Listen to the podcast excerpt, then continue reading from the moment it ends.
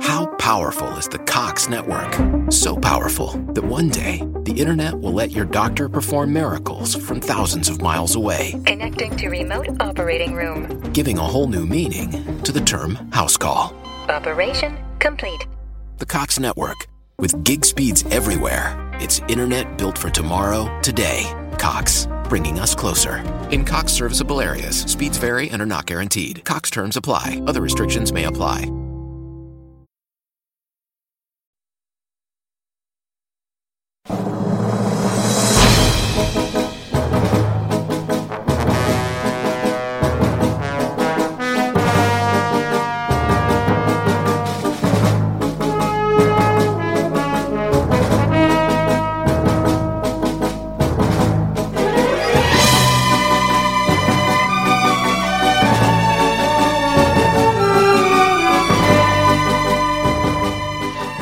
Välkommen tillbaka till en vandring på gamla och nya stigar som vi påbörjade förra avsnittet. Då ledde stigarna till Ankeborg, Fantomens djupa skogar, Knasens förläggning, Baxter House och andra mjukbandsseriers hemvist. Idag har turen kommit till de hårdare killarna i de hårda banden.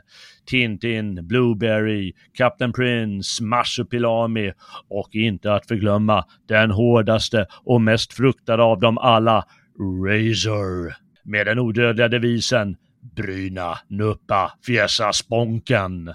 Som tur är har vi Morgonpostens egen hårding med oss den, eh, på den här turen, precis som förra gången. Får jag presentera Boris Benulic.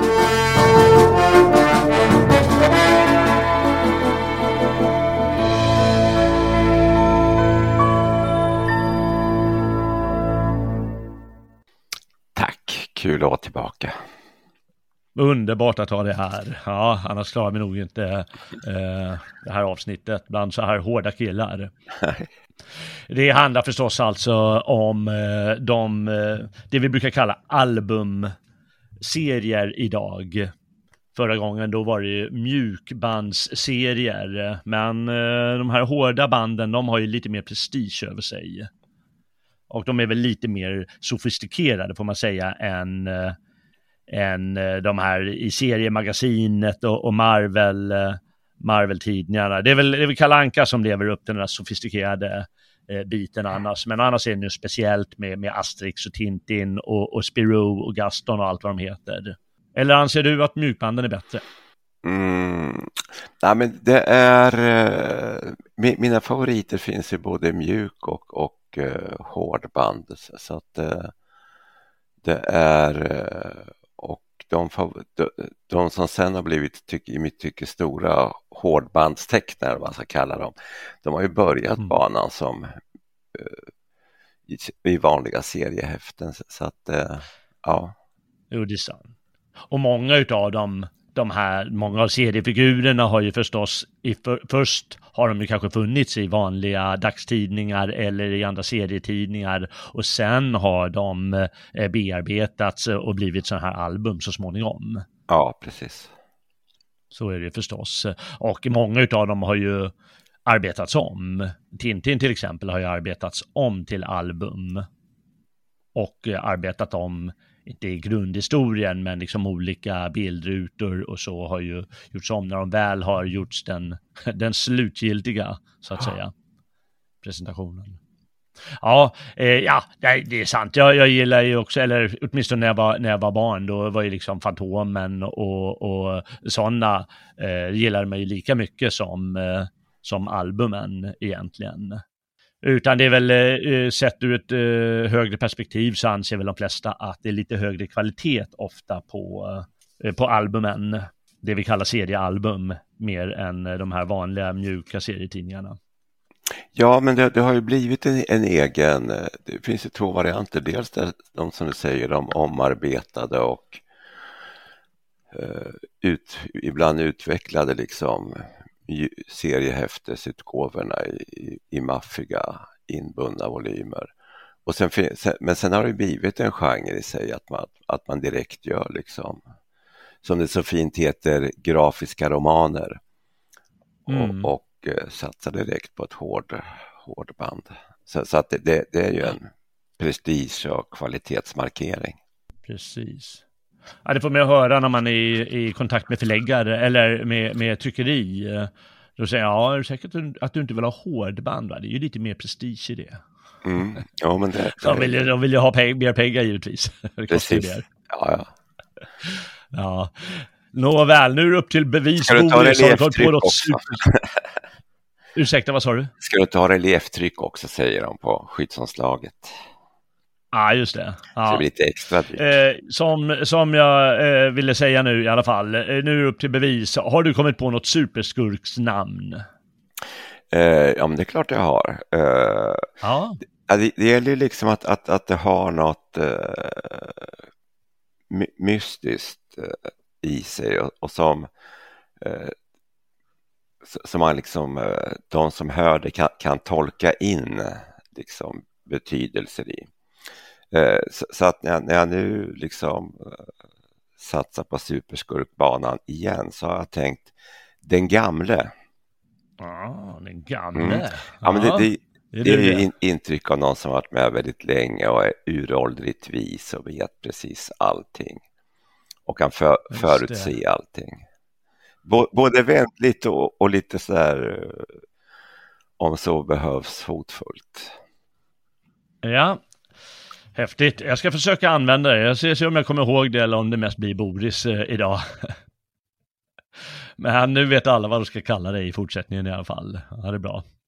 Eh, aha, men eh, har du också någon, eh, något svar på frågan? Jag vet inte om vi, om vi hann det sist. Eh, varför de här 47an Löken och Kronblom och, och Blondie och allt har kunnat vara så populära att de har levt i nästan 100 år nej inte hundra, men liksom ja, 80 år, ja. vissa av dem. Hur, hur, kan det komma sig? Nej, men det, det, det, jag har grubblat en del på det. Nej, men jag, jag tror att det, det beror på, på en faktiskt en längtan efter eh, en tillvaro där, där liksom vissa grundläggande element eh, finns eh, som, som, familj och, och det, det, som händer är liksom, det enda som händer är eh, vardagliga småträter, lite kärleksbekymmer, fnurror på tråden. Eh, alltså inga stora saker.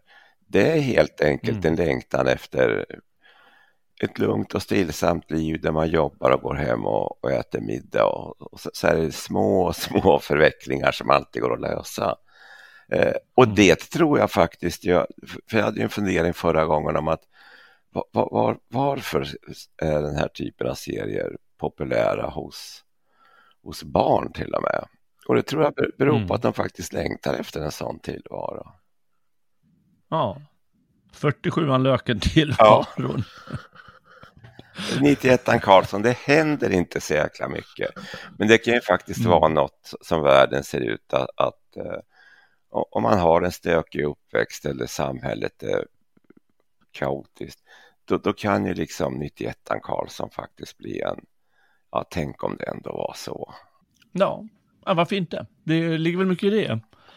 Eh, varför inte? Och eh, man kan ju inte kräva att alla ska tycka, jag menar, ska jag ta sådana här Marvel-grejer, det är många som bara rycker på näsan, vad är det för trams? Eh, och det kan man ju också ha förståelse för. Ja, när det blir för äventyrligt uh, och för mycket handling och så. Och uh, som du säger, att de var ganska lite, när, de läser sånt här i alla fall, då vill de ganska enkla grejer.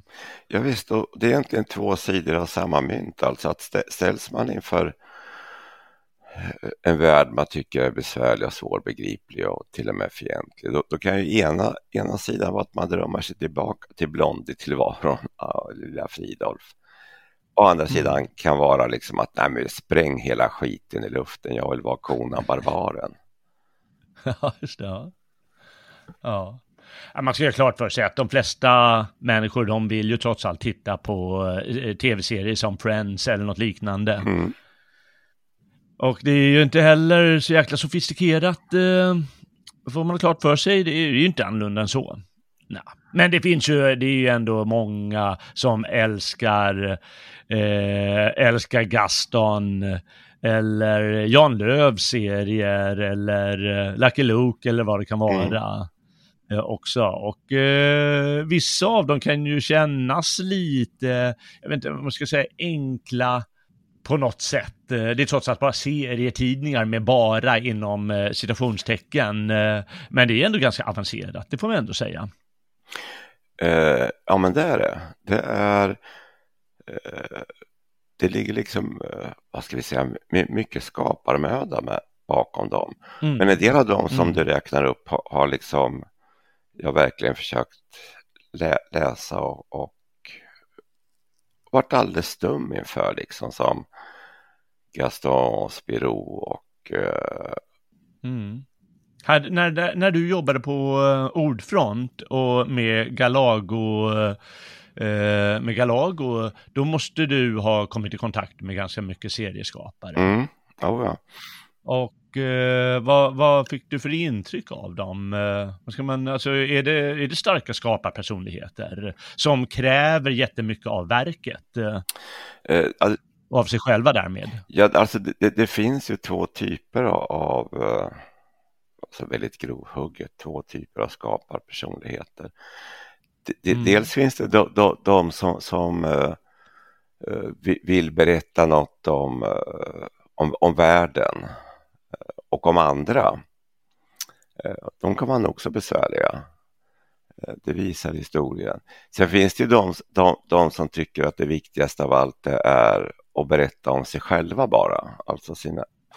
Eh, och de, de, de, är ju också jäkligt envisa och ska ha det på sitt sätt. Så båda typerna är besvärliga. Jag föredrar nog typ 1 mm. framför typ 2. Ja, jag förstår det. ja, lite jobbigt det där. Berätta om sig själv hela tiden. Men det är också stora genier som, som har gjort många sätt. Eh, många skulle säga att en, en sån som Strindberg kanske berättar väldigt mycket om sig själv i, i sina eh, romaner och, och dramer. Eh, men eh, ingen kan ju ta ifrån honom att han har gjort det på ett genialiskt sätt. Nej men det, det är absolut alltså. Det är, det är lite grann beroende på hur ska man säga detta, hur intelligent man är och vilken skaparkraft man har alltså. Men, men du hamnar i en besvärlig sits som no, någon är lika, har lika hög konstnärlig integritet och, som Strindberg men, men, inte riktigt har samma, kun, milt uttryck, inte riktigt har samma kunskaper och livserfarenhet. Det är, eh, då blir det lite besvärligt. Mm. Jag förstår det. Men då, då ska ja. man komma ihåg att, att det är, jag tror jag nämnde någon förra avsnittet att man kan, jag kan ju förbanda mig själv ibland för, för att jag gett tummen upp för publiceringar av, av, eh, av seriealbum som, som, eh, det var lätt att förutse att de skulle sälja bra. Men, men, mm. men som faktiskt inte var bra och som sen har kommit att forma en slags stil bland svenska serieskapare där man faktiskt mest pratar om sig själv och kvarterskrogen. Det, det, är... Just det, det sa du eh, förra avsnittet ja. Att det mest det, blir tonårsproblem. Ja, det blir mest tonårsproblem va? och, och, och eh, det svenska serieskapandet inom hårda pärmar är, är ju numera egentligen bara mest är ju en väldigt eh, kvinnlig eller tjejig företeelse. Alltså det, det är väldigt mm. mycket kropp, mäns problem med killar, problem med tjejer. Vem är jag? Mm. Alltså det, det, är väldigt tonårigt. Men, men det säl, ja, säljer väldigt det. bra. Okej. Mm. Det blir ju snabbt banalt och det är sorgligt att en, en stark skaparpersonlighet inte inser att en skapelser efter ett tag blir banala. Ja, det är... Det blir ju det om man tjatar tonårsproblem. På något sätt blir det, ja men det här är ju sagt. Precis, liksom. väx ja, upp. Ska jag inte liksom, försöka för, för sublimera det här lite grann. Mm. Naja.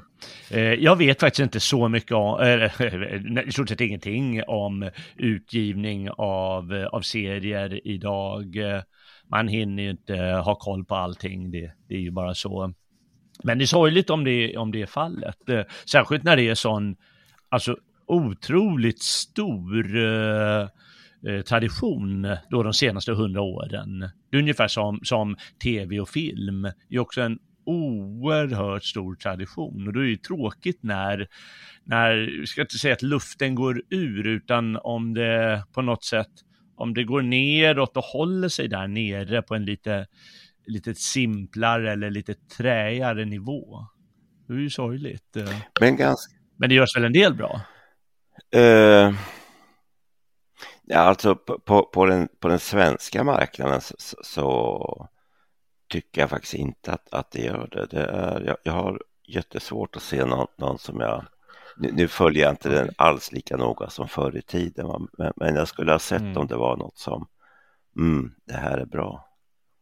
Okej, okay, ja. Äh, då får vi väl importera då. Som, det var ju det vi gjorde förut också när vi skapade 47an Lökon och 91an Karlsson. Här importerar vi ju från Frankrike och Belgien. Ja visst, oh, ja. Det, det har ju liksom det alltid varit eh, alltid varit den stora eh, en, en viktig importprodukt, va? just utländska serier. Det, det är lite synd att det inte har fått några några efterföljare alltså. Att, att, att eh, mm. fransk och faktiskt också amerikansk seriekonst av det lite mer realistiska slaget inte har fått några efterföljare. Nej, det är sant. Det saknas nog i Sverige att det liksom skapats en, att det skapas en, en svensk äventyrsserie eller humorserie i, i den här mer, jag ska kalla det klassiska stilen. Ja som Lucky Luke eh, eller Asterix eh, eller eh, ska, ska vi ta fler här för hu mer humorinriktade serier som har skrivit upp här, har jag inte några fler just där som jag ser, utan det är en annan stil de kör i Sverige, en annan skapats en annan tradition. Dels har vi den här farsartade som vi sa med 91 Karlsson. Men mm. sen en, jag vet inte riktigt, eh, var, var, var, hittar man en annan svensk tradition bortsett från den här, fars, eh, den här pilsnerhumorn? Ja, men det, det, det gör alltså det. Du nämnde ju några exempel förra gången som, som egentligen är dagstidningsstrippar som är, som är bra, som Eh, som Berlin till exempel. Ja. Men, men, du nämnde ju också Jan Löv nyss va? och han är ja. ju ett eh, intressant och eh, egensinnigt eh, undantag faktiskt. Verkligen.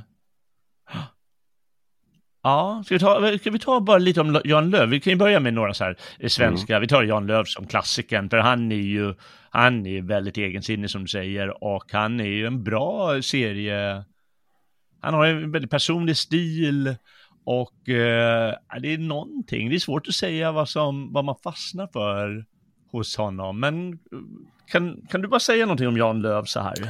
Ja, nej, men han, han, har ju så alltid varit eh, eh, fa faktiskt politisk och skildrat samhället eh, mm. och, och historia också.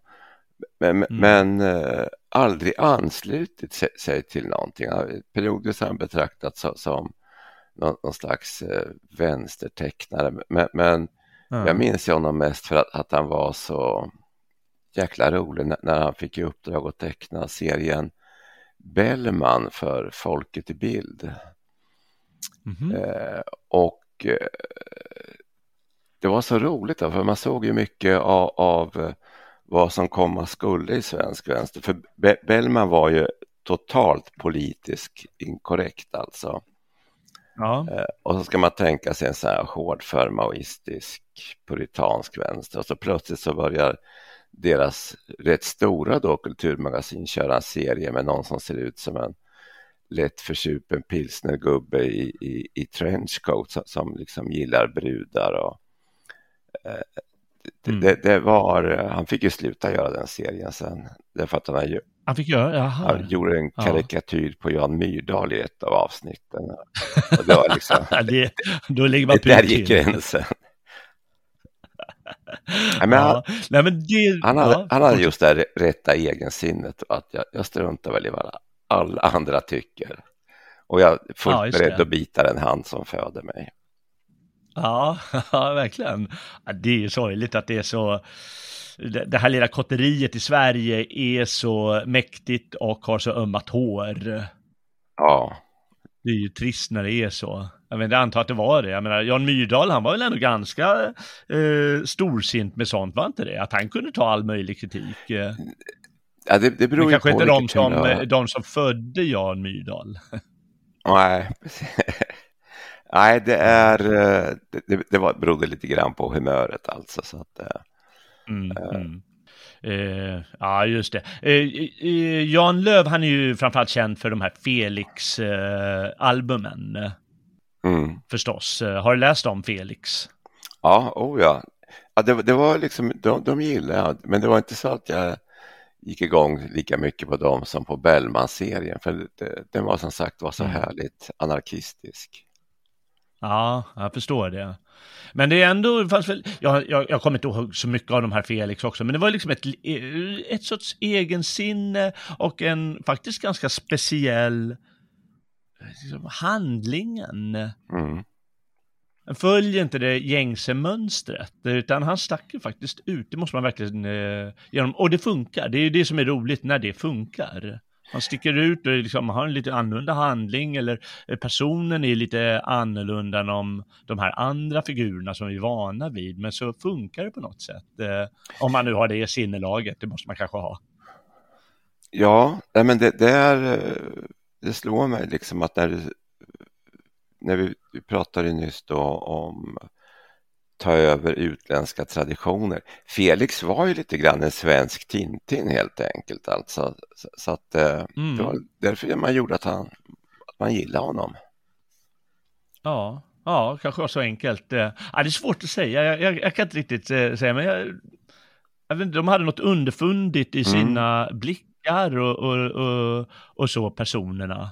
Jag kan inte riktigt sätta ord på vad det är, men eh, liksom någonting med hans, eh, och det är ju det som gör givetvis alla de här eh, tecknarna eller serieskaparna, att de lyckas få sina karaktärer att vara på ett särskilt sätt. Och så är det lite svårt att sätta fingret på vad det är som, som är hos dem som gör att de är det och ändå är ganska intressanta och lyckade. Kanske kommer fram till det allt eftersom programmet rör sig. Men det, det, Men han var speciell. Hur gick det för hans jazznegrer förresten? Blev de utsuddade ur hans eh, böcker eller hur var det egentligen? Ja, men hur, just det. Hur fasiken. Jo, men han är utsatt. Det har ju med anarkistiska och sådana det, det sudd, har ju suddats en hel del i hans serier. Men jag gissar att Mm. eh, jazznegern och annat har, har, har rykt. Men, men vad, vad, hände med dem då? Är de, inte, är de inte svarta längre utan vita eller gula eller röda eller vadå? Nej, jag kan, jag, Jag fattar inte. Nej, de är alltså- musiker för guds skull som råkar vara negrer. Och då är det något konstigt med det, eller vadå? Jag fattar ja, inte. ja, ja, men det, det är det ju. Förstår, kanske hade för tjocka läppar också i teckningarna, det vet man inte. Oj Nej, det måste jag kolla alltså. Vad, vad, vad blev det av censurförsöken egentligen? Ja, Det- jag vet inte heller. Det är ju sorgligt alltihop. Man- De kan mycket väl ha liksom bara dragit in en massa album också. Så. Ja, kanske bara gjorde det. Vem vet. Eh, Jag kommer inte ihåg, hur löste det sig, eh, när vi ändå är inne på det spåret, hur, hur löste det sig med, med Tintin-frågan? Han fick ju vara kvar på eh, stadsbibliotekets barnavdelning där till slut. Ja, Men, men hur, hur gick det med Tintin och Kongo så? För det har ju varit eh, problem i andra delar av världen som är mer politiskt korrekta än Sverige. Storbritannien till exempel vet jag inte ens om man får sälja Tintin i Kongo. nej, det tror jag inte. Det, det, den är utsatt för censur på en massa ställen, utom i Afrika där man tycker att den är rolig.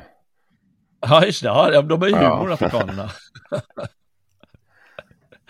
ja, det är sant. Eh, Nej, det är helt eh, sinnesrubbat. Eh, Så oskyldig grej. Det är klart att alla ser att det är stereotyper, men vad, i vilken serietidning är det inte stereotyper?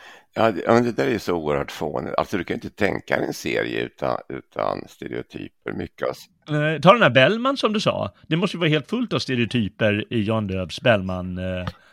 Eh, äventyr. Ja, alltså Be Bellman själv är ju en stereotyp. Alltså, han Ja, ser ut som en A-lagare ungefär. Liksom är på väg att hamna på bänken. Och, och eh, mer antihjälte kan du inte tänka dig. Och, och eh, den skulle vara helt omöjlig liksom att, att, att teckna idag. Det ba- bara på grund av huvudfigurens utseende. Ja, nej, det är sorgligt det där med, med politiskt korrekta, hur det eh, får, får grepp om eh, de här sakerna. För eh, jag måste ju säga att jag har skrattat tusen gånger till Tintin i Kongo. Eh, det är ju så dråplig humor så det, det, jag måste ju bara säga att det är roligt. Eh, och det har ju inte någonting med att göra att de är, man tänkte inte så mycket på att ja, det, de har lägre intelligens eller att de är sådär, utan det är ju klart det är konstigt när det är Afrika och man själv bor uppe i Nordpolen nästan. Det säger sig självt. Ja, och, och det, det, det, finns ju en, en, sak som, som motsäger allt det här rubbade censurivrandet. Eh, alltså rätt, rätt många ungdomar, unga och barn lä, läste ju Tintin-album eh, på, på mm. 50, 60 och 70-talet. Mm. Skulle den här censurivrarna ha rätt? Då, då, skulle vi liksom ha en 60-talet eh, präglats av en jätterasistisk våg, speciellt riktad mot svarta eftersom folk hade läst Tintin i Kongo och annat också. Så var inte, så var inte fallet. All, alltså, Nej, människor i gemen kan ta saker för vad de är alltså. Och, och ja. censurivrarna, de projicerar väl snarare möjligen då sina egna fördomar på, på andra. Ja. ja, precis. Det är de som eh, har det där inom ja. sig. Och svårt att tygla det och då ja. så det enda sättet är att man tyglar hela samhället. Eh, ja. Idioter. Ah, ja, vi återgår till seriernas värld eh, eh, nu och struntar i PK, PK-nissarna. Ja. Eh, vilka favoriter eh, hade du bland seriealbum? Du hade ju seriemagasinet, eh, sa du mm. förut, när det gällde mjuka tidningar. Men de här hårda grejerna, hade du några favoriter när du var yngre? Ja, men det, det var väl tre bland, bland, bland de hårda så, som uh, i början kan man säga. Och det, det var ju mm. Tintin, Asterix och uh, Lucky Luke. Mm. Varför då? Eh, de, de, bara var bra, säger man sig jämföra. Ja, de var bara ja. bra. Ja, ja men det är ja, sant. Det, det var, man, man, klev ju in i, i, i en annan... Eh, det är viktigt att man kan kliva in i en annan värld alltså. Ja. Även om den påminner om den egna och, och att det är utflykter mm. i andra kulturer, i historia, att det är lite halsbrytande språng, att det är enkla, rena, tydliga figurer Mm. Och att det finns eh, en viss... Eh,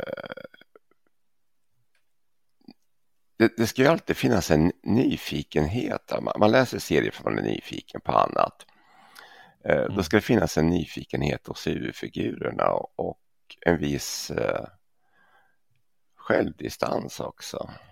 Och mm. det, det, har, det har ju liksom Lucky Luke har ju det, Asterix har ju det, Mm. Och uh, Tintin har ju också det. Sen har de alltid en, en sidekick som, som uh, inte har självdistans. Och det, skapar, det skapar en spännande ja, dynamik helt enkelt. Ja. Vem är, vem är Lucky Lukes uh, sidekick? Är det hästen eller den där dumma hunden? Uh, det, det, eller är det bröderna Dalton? Dalton spelar ju på sätt och vis den rollen, men, men det är nog hunden faktiskt. Ja, Ja, verkligen. Oerhört rolig den där lilla Ratata. Ja, den är verkligen så här. Han är så dum.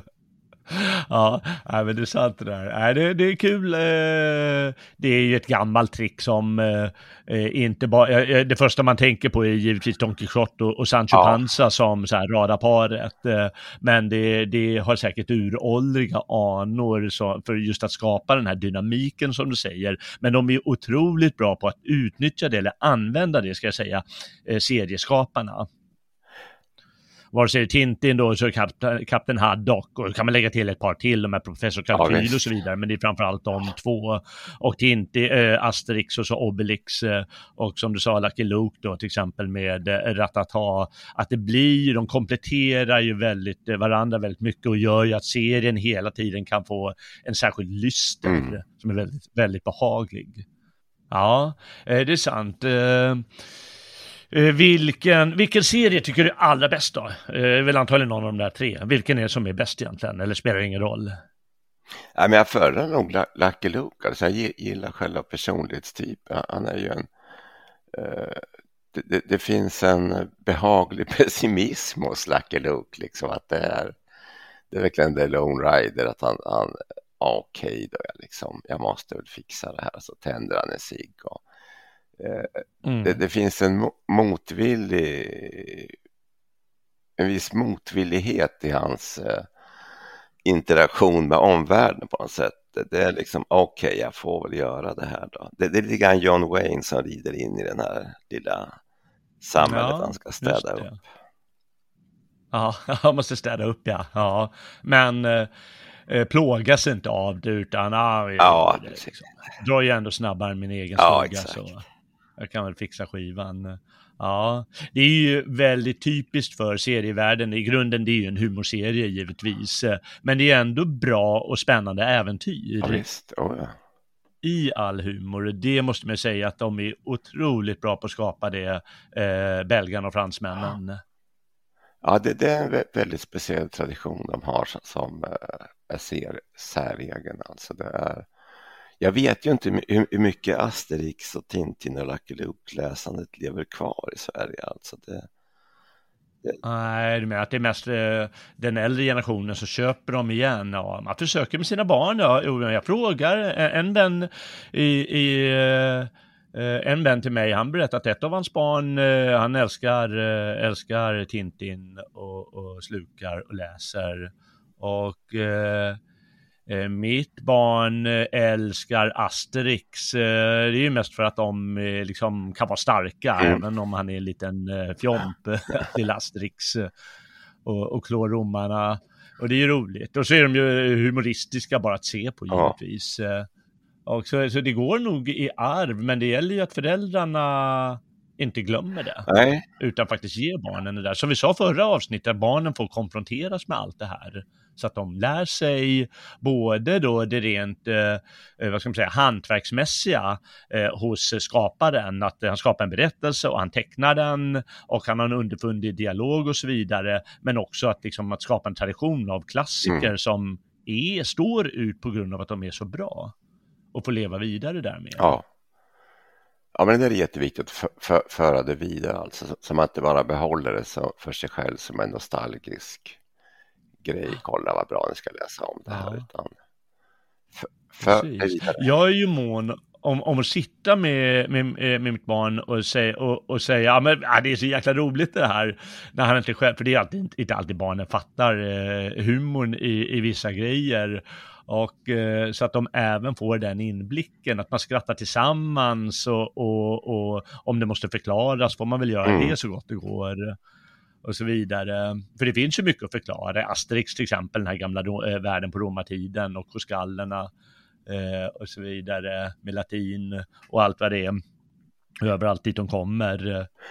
Ja, det är utmärkta historieböcker faktiskt om man som vuxen sitter med och, och förklarar. Ja, eller Tintin, liksom när han kommer till eh, Kina, ja men barnet, eh, om det är åtta år gammalt, vet inte var Kina ligger liksom. Får man Nej. gå in på det lite.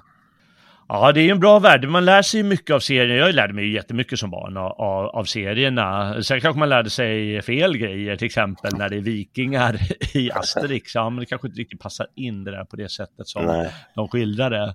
Men eh, lär man sig väl så småningom. Men man lär sig jättemycket, för det är ju jag menar, de, är ju, de har gjort research på sina saker, de som har skapat det. Och det gäller ju Tintin och det gäller ju Asterix och, och det gäller ju Buddy Longway, det gäller ju alla de här. Ja, nej men det, det är ju jättegedigna eh, research researchjobb gjorda.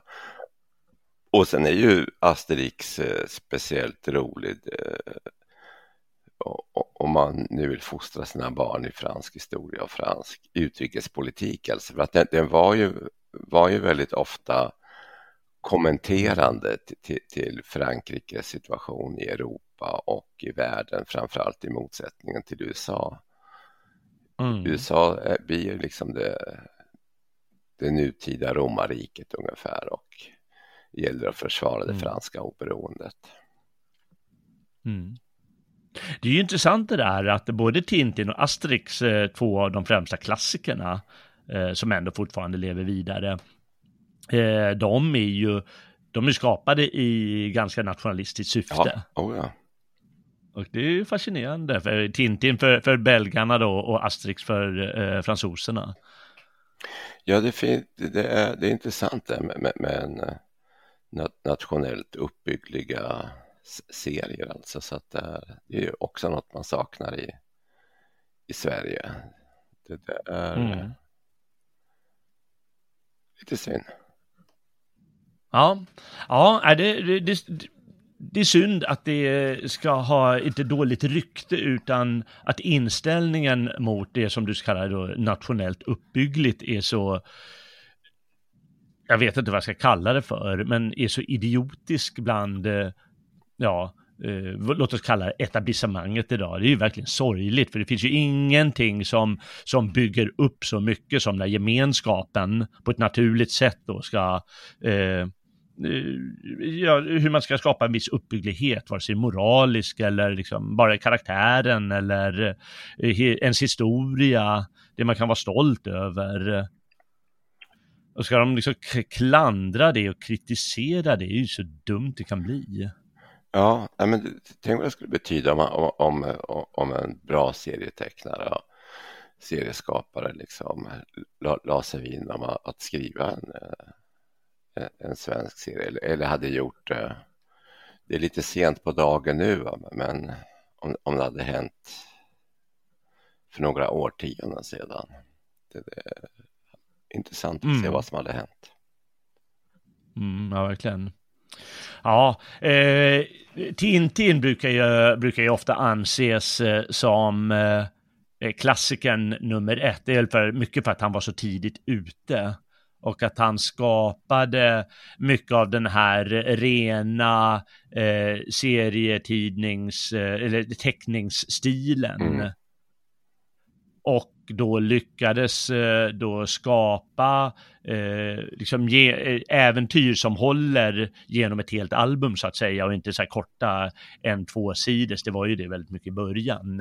Och ganska korta kan man inte kalla äventyr, men ett ordentligt långt äventyr eh, med de här återkommande figurerna som är ja, men på något sätt träffande eh, karaktärer man kan känna igen, men som, som ändå är intressanta, vare sig det är Jan Lööf-figuren eller Tintin-figurerna eller de här figurerna i Asterix med Julius Caesar och, och eh, Centurionen mm. och, och byborna i Asterix. Eh, Eh, men han var ju väldigt tidigt ute eh, med den eh, Hergé. Och vad, vad, vad, tänker du om Tintin? Vad är, det som, vad, vad, är det som gör det så bra? Har du någon svar? Jag försökte det med en chattråd jag eh, är med i ja. eh, igår. Eh, har du, du någonting du tycker är särskilt med Tintin? Nej men det, det, det alltså det, det, är ju själva, det, det ena är ju förstås själva äventyret. Eh, mm. Att eh, du kommer ut i världen och historien och, och främmande kulturer och miljöer. Alltså det, det, det, mm. det, det, det är så märkligt eh, bortglömt ordet oanvänt numera tycker jag, ordet äventyr. Alltså att det är grundläggande basala spänningen, vad ska hända? Och sen det här vi var inne på att eh, du, du har eh, tydliga fasta karaktärer som representerar olika personlighetstyper och, och eh, historien drivs framåt genom samspelet eh, me mellan dem. Det är, mm. du har liksom den knivskarpe Tintin, känslomänniskan Kapten Haddock förvirrade mm. vetenskapsmannen och mm. byråkratdetektivklantarna, DuPontarna. Mm. All, allt finns där och alla de möter är också tydliga typer och karaktärer som representerar någonting. Mm. Ja, men det, det är sant. Det är, det är, typ, typ galleriet. Ja, men det är också en ja. gammal tradition Komediera ja, L'arte och, och ännu längre tillbaka. Eh, fast de ändå liksom lever ett klart liv, det måste man ändå säga. Ja. Även om Tintin givetvis, eh, menar, relativt en, enkelspåriga är de. De är ju de de är och inte så mycket, inte så mycket mer, det kan man inte säga.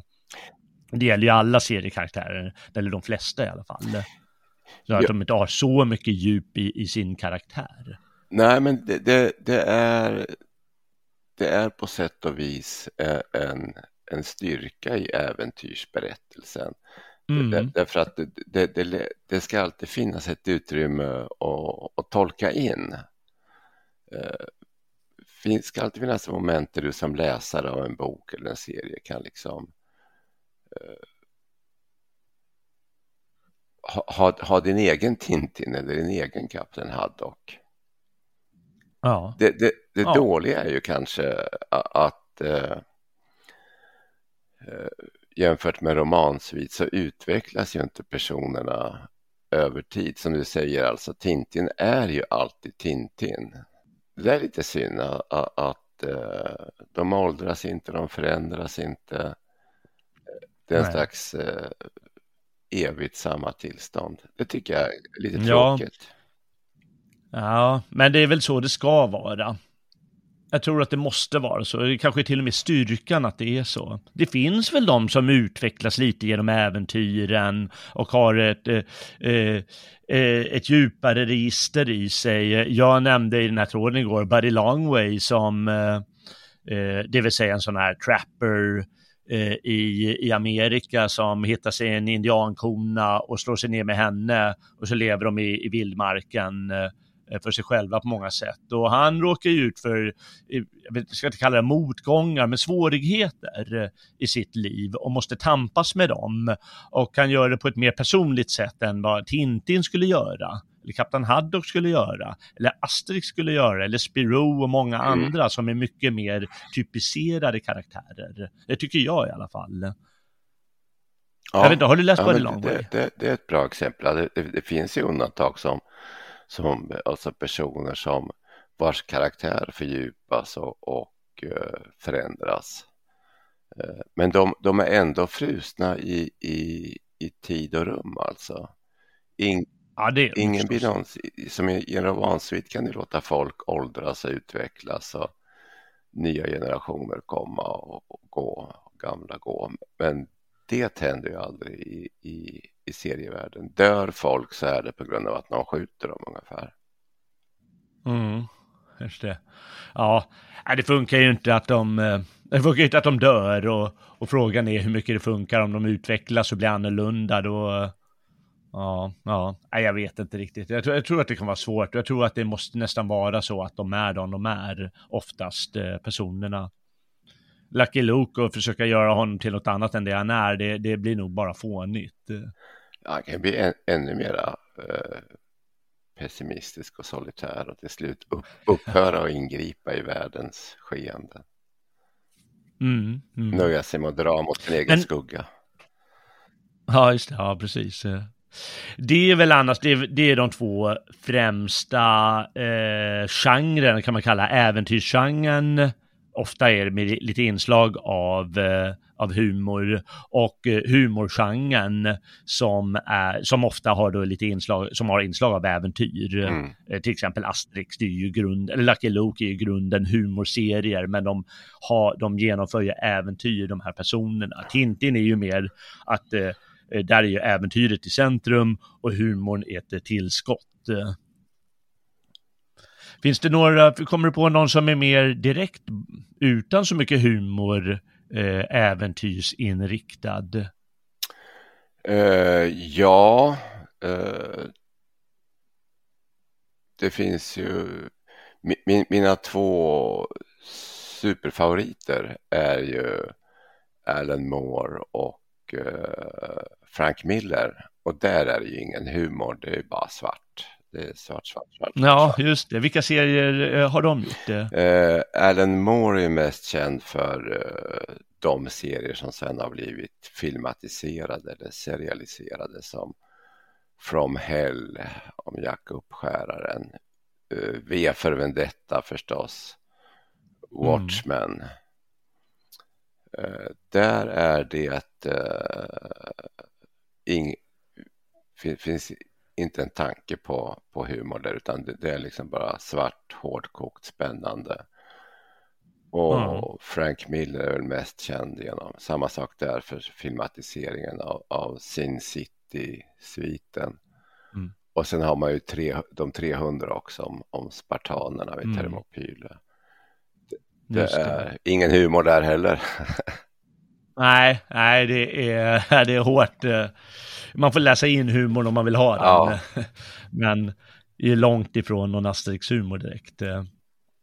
Ja, men det är sant. Det är ju... Och det är ju... Ja, den tar ju läsaren på ett annat sätt. Den rycker ju med läsaren på ett helt annat sätt. Och det känner man ju nästan redan i, i teckningarna. Mm. Ja, visst. Den tecknar rätt annorlunda. Jag försöker se, jag kan inte se, jag kommer inte ihåg tyvärr eh, hur de, men hur de tecknar kanske du kan förklara? Ja, man kan säga att det, det är inte konstigt att deras mest kända verk har blivit eh, film och serier, därför att de, de tecknar ju väldigt eh, eh, filmiskt. Eh, mm. Det, är, det, det, det, är ingenting nytt de, de genomför när de, när de liksom eh, tecknar filmiskt. Alltså att eh, det, det, är inte längre jämna rutor och kvadrater och rektanglar utan allting är uppbrutet, alltså det rör sig över på sidan, det rör sig över sidorna.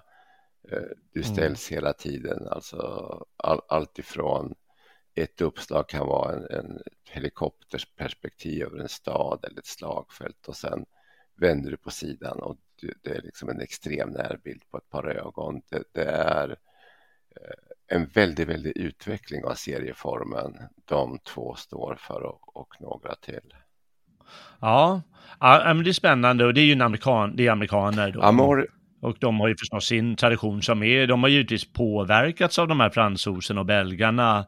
Det är svårt att se något annat, men de har ju en väldigt lång tradition själva inom den här världen. Ja, oh ja det, det har de. Och eh, eh Miller är ju på något sätt urtypen för, för en amerikanskt eh, hårdkokta både romanförfattaren och, och serieskribenten. Men han har en mm. extrem svart syn på samhället. Alan Moore är ju liksom intressant för att han är ju också intressant för att han är ju mera han är ju europé och britt alltså och han, han har Nej, okay. han har ju sökt sig eh, han gick ju in i serievärlden och liksom tecknade all, allt det man ska teckna Stålmannen, Batman och lite Marvel-gubbar. Mm och sen utveckla sin egen stil. Och sen har han liksom fascinerande nog sökt sig tillbaka till, till eh, brittisk, eh, de brittiska öarnas urhistoria och, och skrivit romaner och eh, haft olika kulturprojekt där. Så att det är en jätteintressant utveckling, men, men den har ju eh, det har tyvärr gjort honom lite mer död i, i i eh, populärkulturen.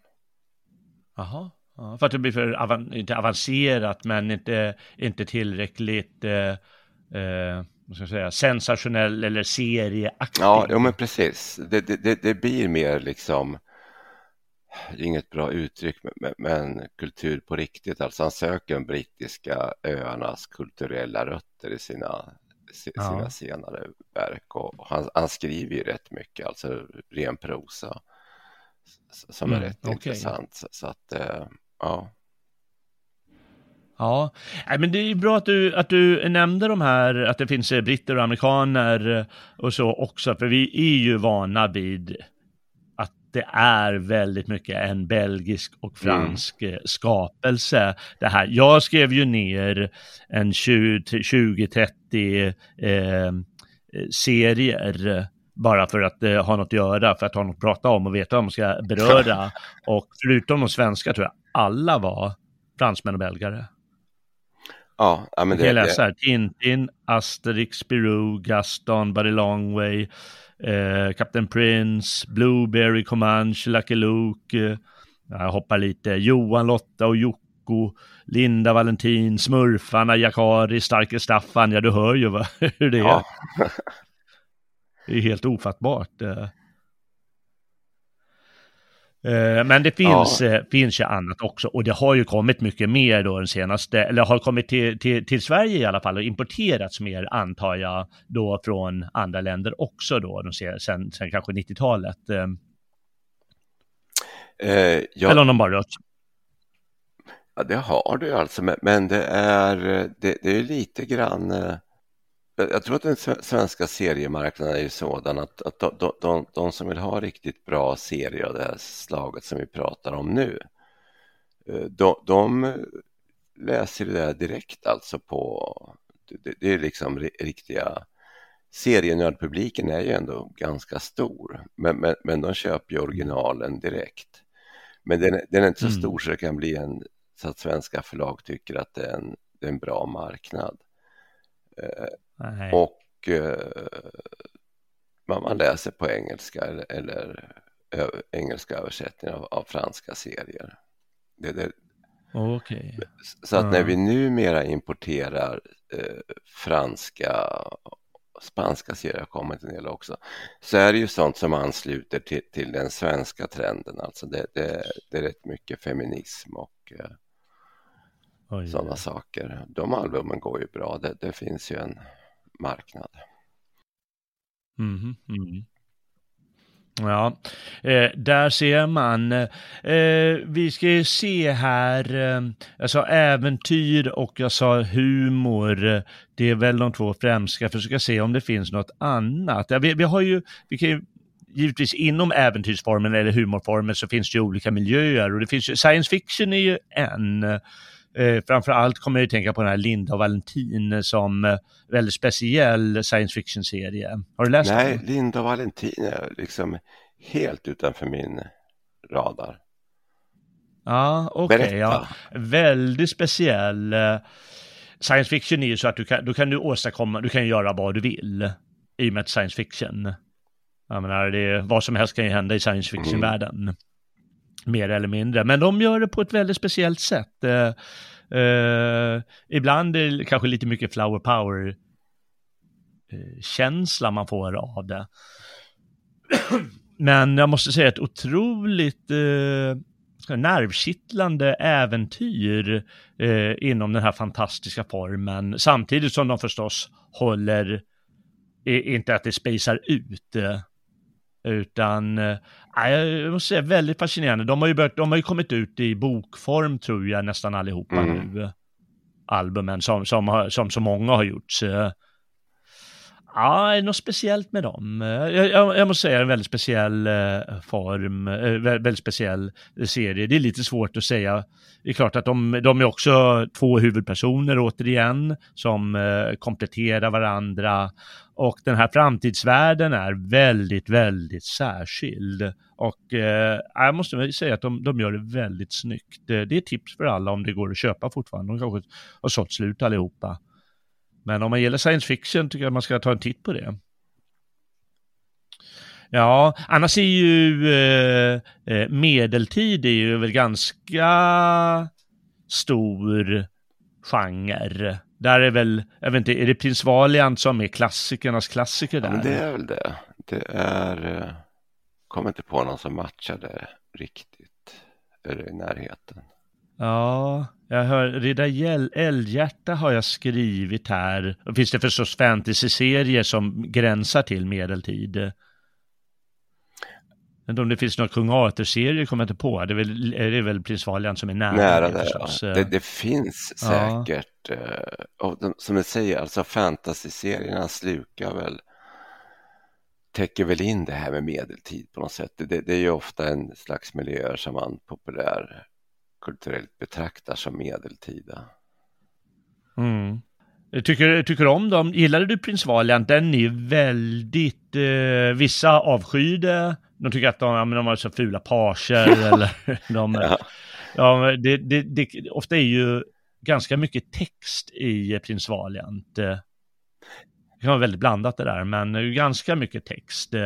Jag tycker folk är lite jobbigt kanske. Vad, vad, tyckte du om Prins Valiant? Eh, tyckte jättemycket om det. Alltså, men, det var ju flera, det, det var ju så här standard seriestripp i dagstidningarna. Eh, mm. Eh, och de körde de ju äventyren i olika tempo och så vidare. Så ibland blev man förvirrad när man hoppade mellan tidningarna för att läsa Prins Valiant. Eh, men, men jag tyckte den var fantastisk, alltså den var jag förtrollad av. Jag minns ju inte så mycket av vad den gick ut på, men jag minns att det var en läsupplevelse. ja, jag minns inte heller så mycket faktiskt. Men jag känner samma sak som du, att det var, jag var på något sätt, jag tycker det var, jag var välgjort på något sätt.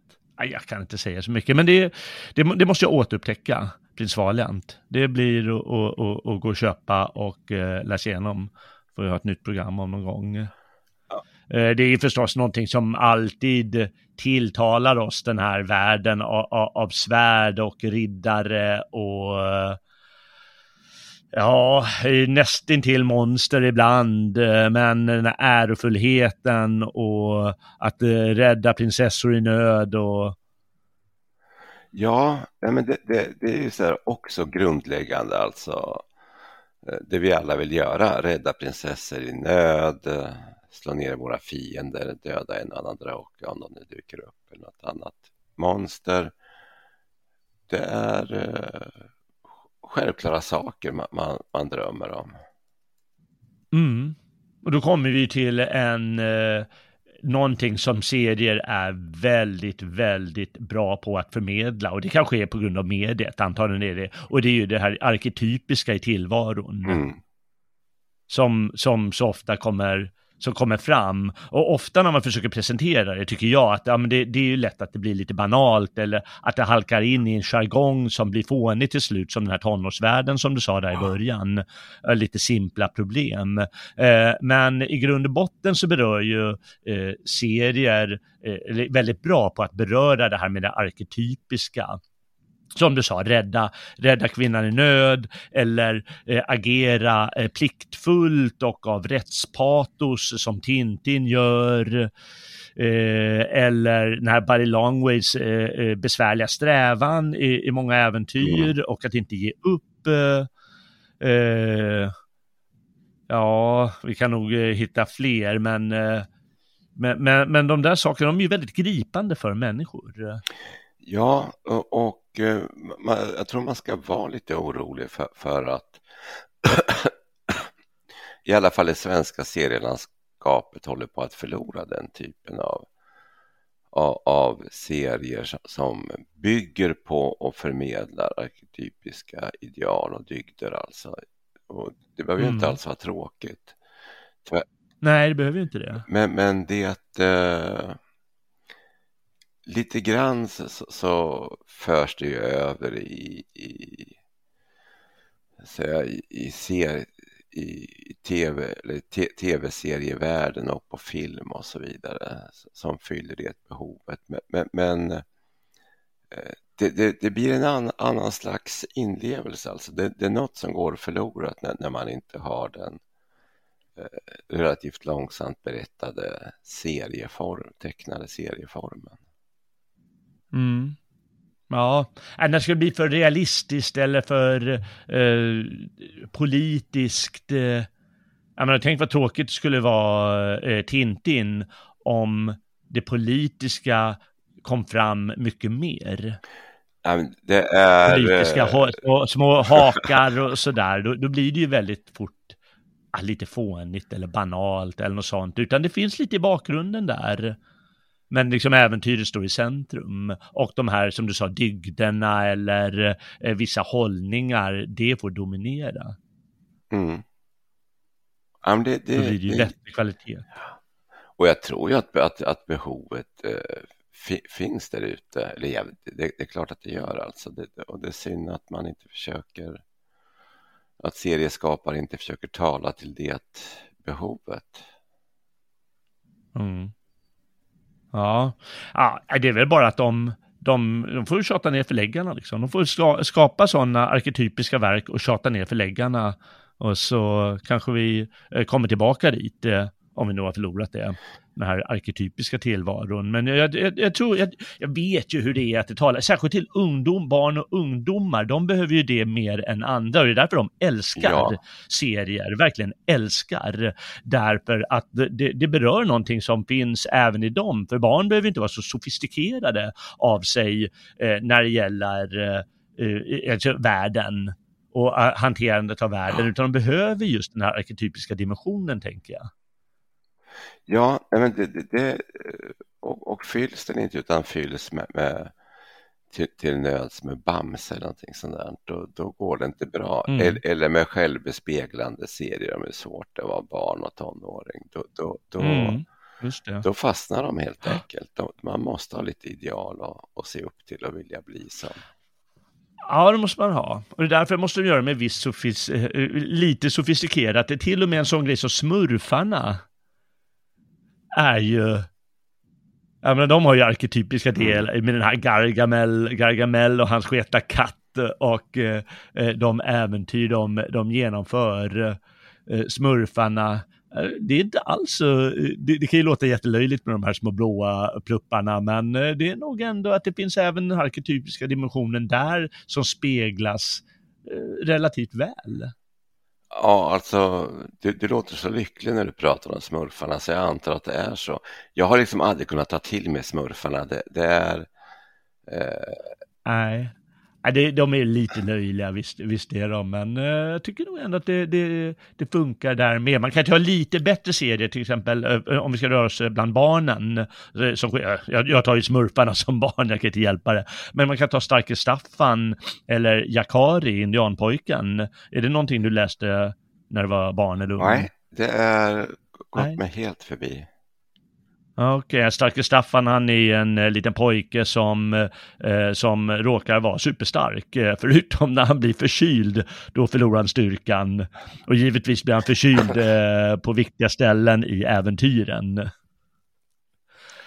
Men, eh, men det, jag tycker det är bra serier och det är väldigt bra. Det appellerar ju väldigt my- mycket till barn förstås, att han är jättestark och eh, Eh, och kan göra sånt och råkar i knipa då och eh, särskilt när man blir förkyld råkar han extra mycket i knipa givetvis. Jakari är en indianpojke som eh, visar sig att han kan tala med djuren. Och han känner sig väl lite, lite utanför från början, eh, tänker jag, i sin indianstam. Han är inte direkt annorlunda, men det är väl liksom någonting hos honom som känns lite annorlunda. Och så visar det sig att han kan tala med djuren och så genomföra en massa äventyr då. Eh, tillsammans med sin häst framförallt, som jag inte kommer ihåg namnet på. Eh, och det är ju väldigt mycket för barn att de, som vi sa förut, det att lära sig mer att bli vuxen eller vuxna situationer. För det råkar givetvis både Starke Staffan och eh, Jakari ut för hela tiden i den här vad ska man säga, arketypiska miljön som en serie i grunden utgör. Hmm. Jag tycker det är, jag tycker det är jätteviktigt att barn läser sånt här. Ja, nu, du, nu måste jag kolla in den där. Jag har sålt in den. Jag vart nyfiken. Ja. Ja. Ehm, ska vi säga någonting? eh, ja men du, vad tycker du om Spirou förresten? Spirou-världen med Spirou och, och Marsipilami och, och Gaston. Eh, är det någonting du läste? Eh, jag försökte. Nej, men jag, jag hade ju liksom vänner som, som var liksom Spiro-fanatiker. Eh, och eh, jag vill inte verka korkad så jag försökte ju verkligen. Men, men det, en, del av de här serierna fa, fastnar inte hos mig helt enkelt. Det är, Ah, jag, det, det, jag tror att det är så enkelt som själva eh, den, den tecknade stilen. Alltså att, att ska jag verkligen älska en serie ska den vara ganska realistisk. Eh, Mm. Tintin, Asterix, Lucky Luke är, är liksom där någonstans går gränsen för mig. Blir ja. personerna mindre realistiska, då, då, då stängs jag av på något sätt. Okej, men det är det här lilla djuret då, Marsipelami med hans långa svans och som de också är så här superstark. Eh, Var det det, Ja, det- som fällde avgörandet eller? Ja, nej, men det, det är, jag kan liksom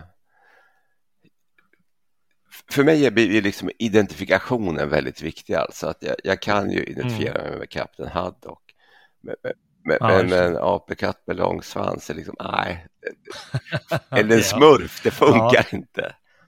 Nej, det funkar inte med smurfarna. Det, det finns gränser för den store Boris, den gamle. Ja, jag var väldigt förtjust i de här Spirou-äventyren. eh, eh, Både de med det här eh, djungeldjuret då som de, som de hittar i, i Colombia eller vad det heter.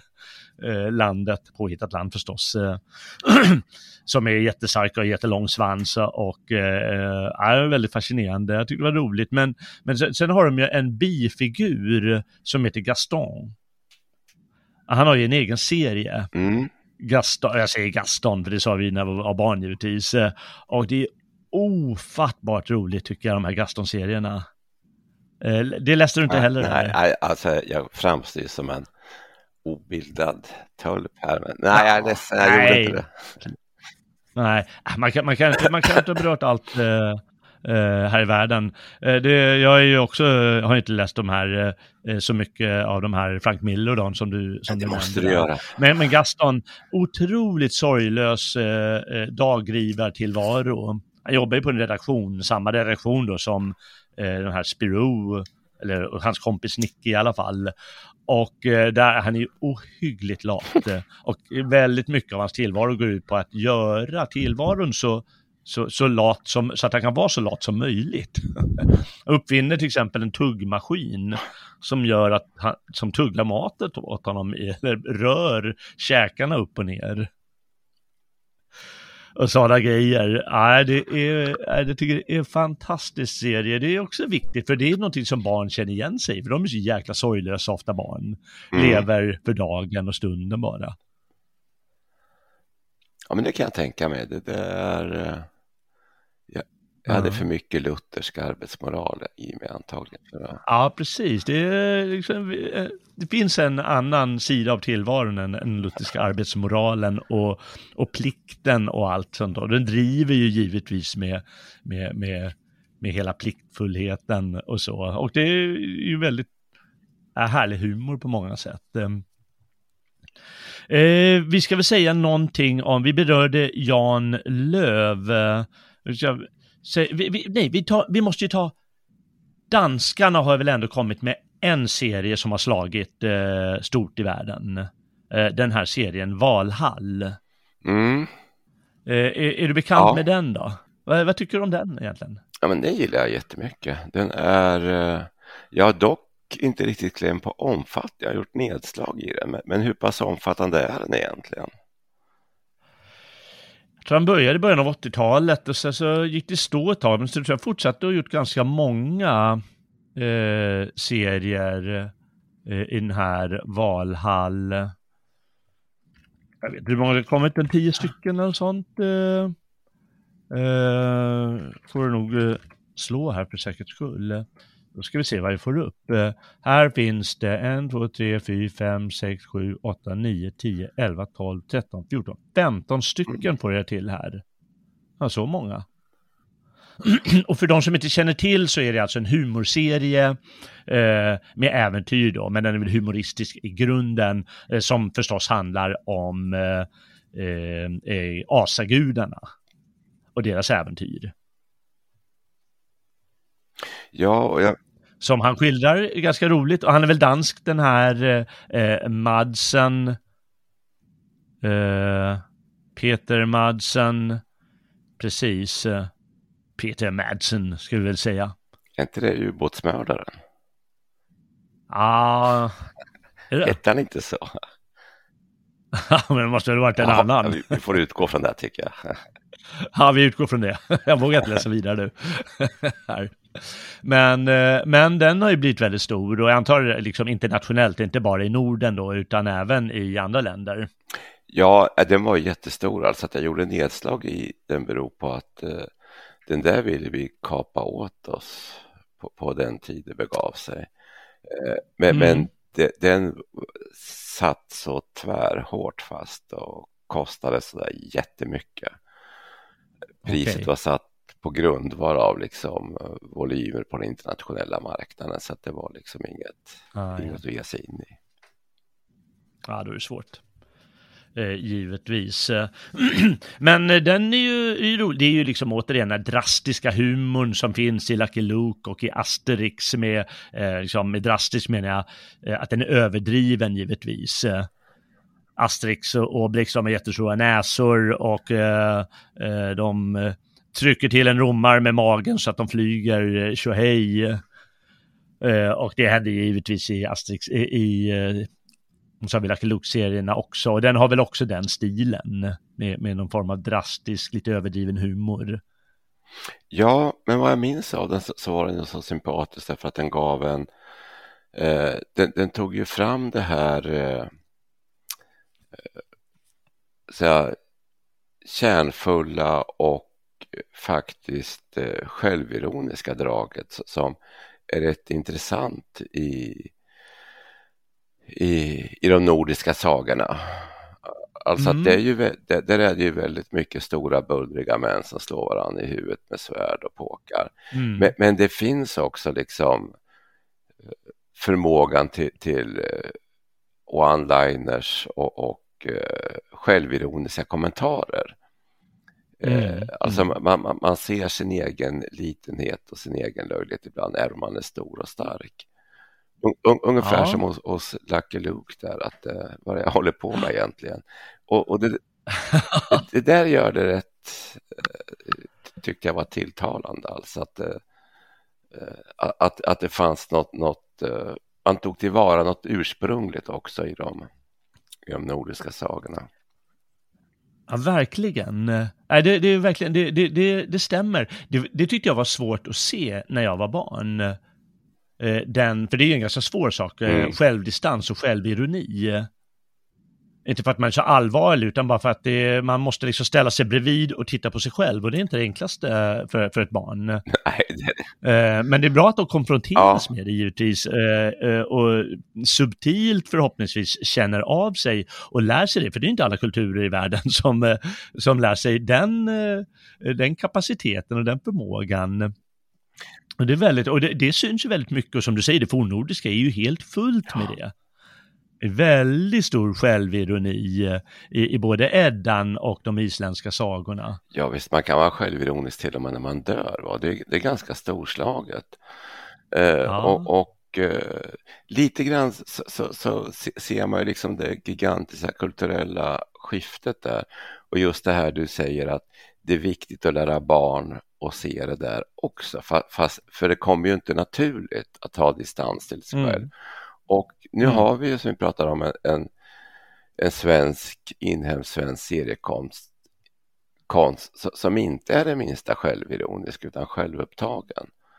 Uh, och mm. då har man uh, tappat det där väldigt mycket. Så, så det vore ju ja. underbart återigen med en svensk serie som liksom lutade sig bakåt mot det historiska arvet och kulturellt och litterärt.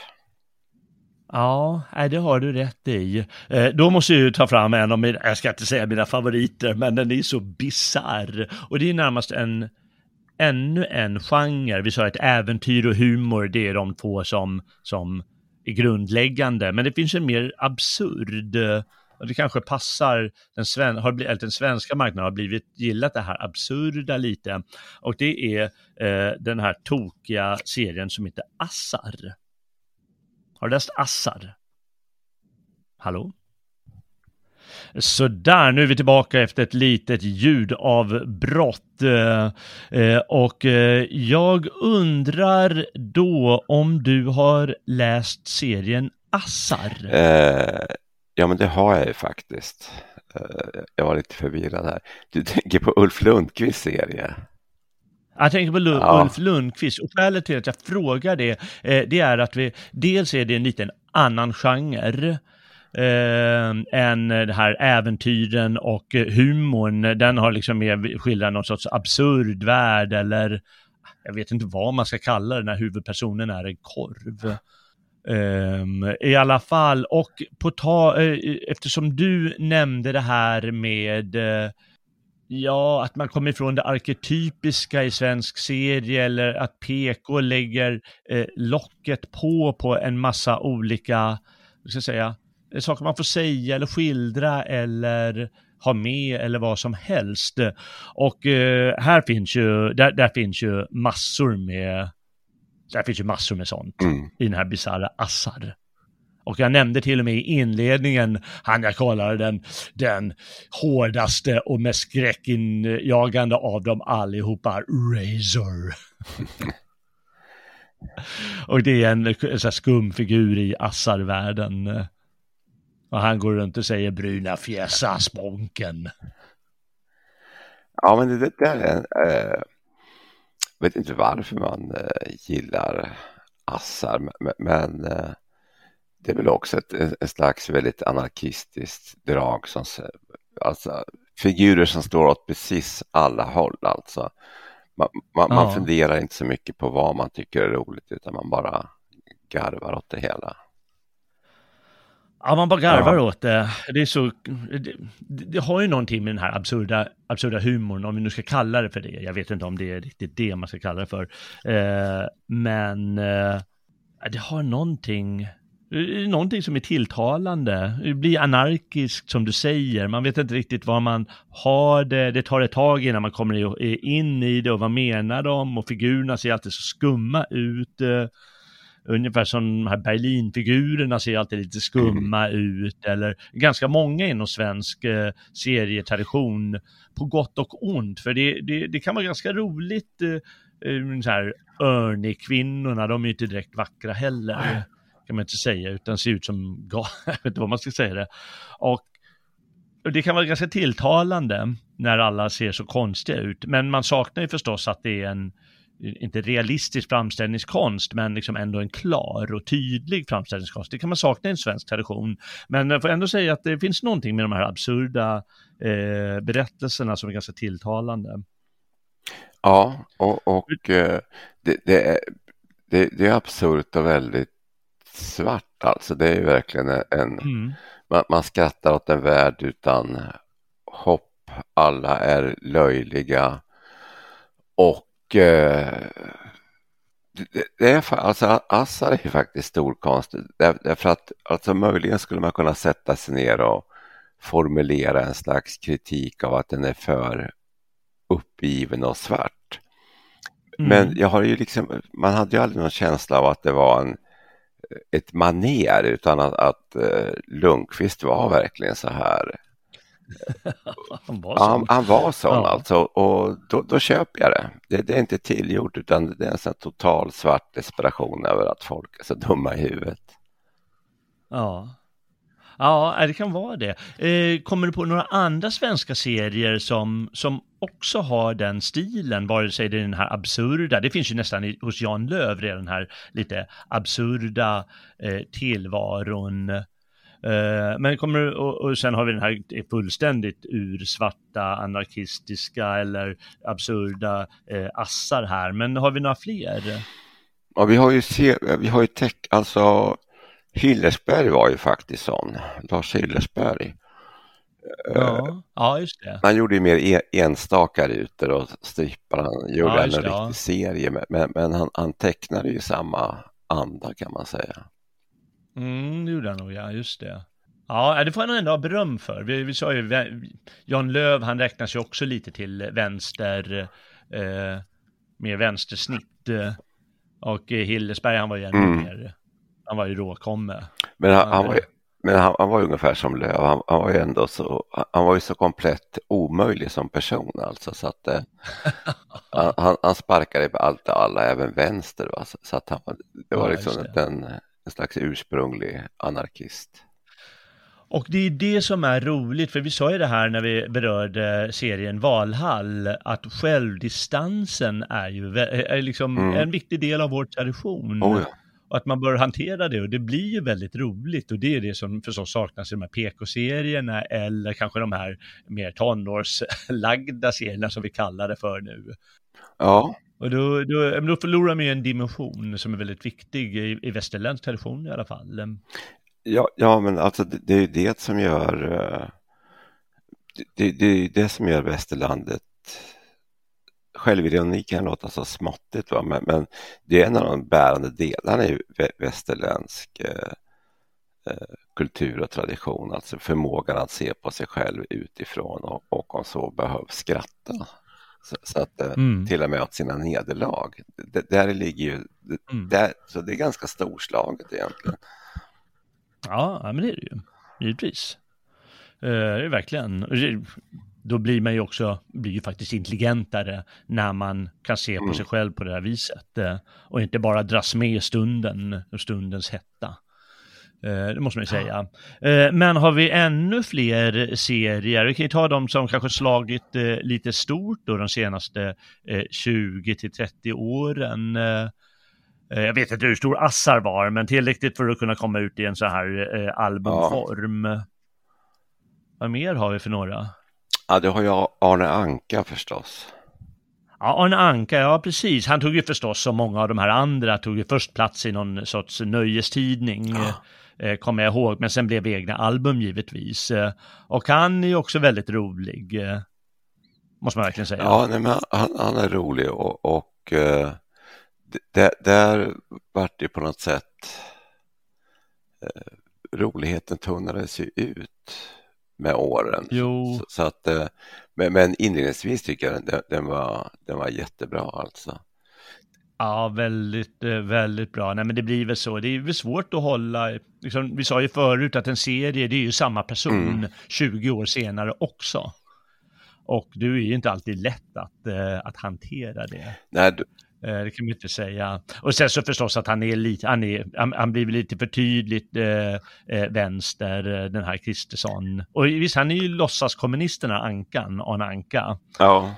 Men återigen, en så misslyckad figur att det blir roligt eh, förstås. Eh, ja, nej, men, hans vänsterhållning. Det, det, det, från början så fanns det liksom just den här, eh, ja men faktiskt fanns ju den här självironiska eh, synen på sig själv. Alltså, Arne Anka började ju, om jag inte minns fel, gå som serie i Metallarbetaren av alla tidningar. Ja, redan där ja, det har du rätt i. Mm. Och, och, det gör det ju extra roligt liksom att, att en eh, hysterisk poserande vänsteranka liksom i... i så det tyckte jag nog var rätt roligt i fikarummen att läsa. Så, så att, eh, ja, sen ja. kom man in i salongerna och då, då var det liksom inte så jäkla kul längre när han bara vandrar mellan krogar på Söder och mm. bakfull och tvär. Kunde ju fortfarande vara roligt alltså, men, men ja, lite. Ja, eh, jag tycker ju att eh, hans dispyt med Walt Disney eh, eller med, med förlaget Disney, eller korporationen Disney var ju fantastisk. Eh, han, de förbjöd ju att han skulle vara en anka. Han såg ut som Kalle Anka givetvis.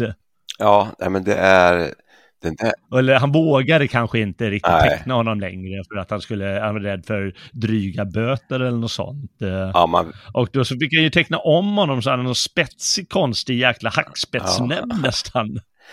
Ja, man kan inte vinna mot Disney, alltså de ger sig aldrig. Jo, men sen vann han ju till slut. Gjorde han det? Ja. Och då gjorde han en serie där uh, Arne Anka, som man kallar Arne X då, han gick in på Buttricks och köpte sig en lösnäbb.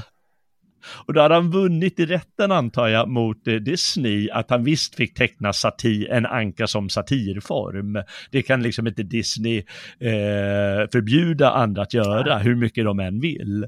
Och det tycker jag det var ju fantastisk eh, vinst. Eh, den lilla alkoholiserade ankan vinner mot multimiljardärskorporationen Disney. Ja, väldigt vackert faktiskt. Och rättvist, men han, han bar ju en hel del av Kalankas själ i sig faktiskt. Så att, eh, han har ja. ju det, precis.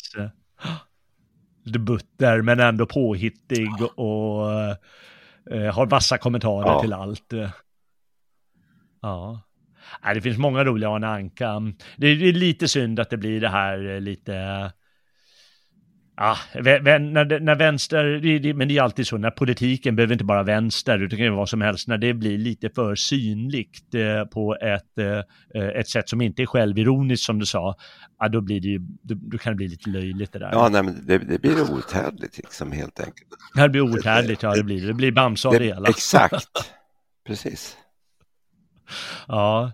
Ja, jag tycker du sa ju Berlin också nyss, eh, och det är ju inte äventyr vi är inne på, utan det är ju liksom kommentarer till tillvaron eh, på ett annat sätt. Eh, men han tycker jag fortfarande håller måttet. De lyckas, han och hans fru då, de lyckas ju fortfarande kommentera allt möjligt i tillvaron på ett, på ett väldigt finurligt och intelligent sätt. Ja, det gör de ju och jag menar, det, det är ju väldigt undergrävande och ifrågasättande seriekonst. Alltså, så att det, det förvånar mig nästan att de, de, de, är så populära och har så stor publik. Eh, mm. För, för att eh, de skrattar ju rätt mycket åt, åt samtidens hysteri och konstiga föreställningar och beteenden. Så det innebär mm. att rätt många av läsarna sitter och skrattar åt sig själva. Så man, man hoppas de förstår det. Ja, ja. Ja, och de, de har ju också den här traditionen med ja, med fula, knasiga mm. figurer. Mm. Typiskt svensk tradition, lite retligt det här tycker jag. Kan de inte vara lite coola ibland eller, eller Tintin-aktiga eller något sånt. Men det, det är samma tradition som har funnits länge. Att eh, de ska se knasiga ja, ut. Ja, men det, det är precis det. Det, är, det, det går ju liksom själv in nästan lite för långt. Alltså, det vore ju kul med någon, Just det, ja. någon, någon lite ja. mer normal figur. Ja, ah, ja, men det funkar där i alla fall. Men vad mer har vi för, för eh, svenska eh, stö, eh, serier av större format som har, som har fungerat bra? Rocky var ju jättestor ett tag. Mm.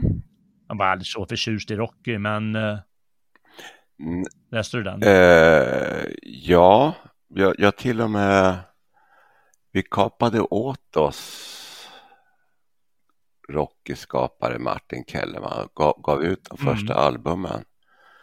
Mm, grattis. Så att eh, genom att vi var beredda att betala svarta pengar, det var inte Bonnier så att eh, det var lite kul då. det, eh, ja. Jag gillade Rocky jättemycket i början. Mm. Eh, mm. Till, säg till album tre ungefär, men, men sen så, så ungefär som Arne Anka. Va? Det, det, du kan inte köra samma grej i, vad vart det, tio fullängdsalbum. Ah, det är så många vänner liksom om missöden på krogen och med tjejer och så vidare. Är, ah. Första tre väldigt bra samtidsskildring, sen liksom gick det på mm, rutin. Mm, mm.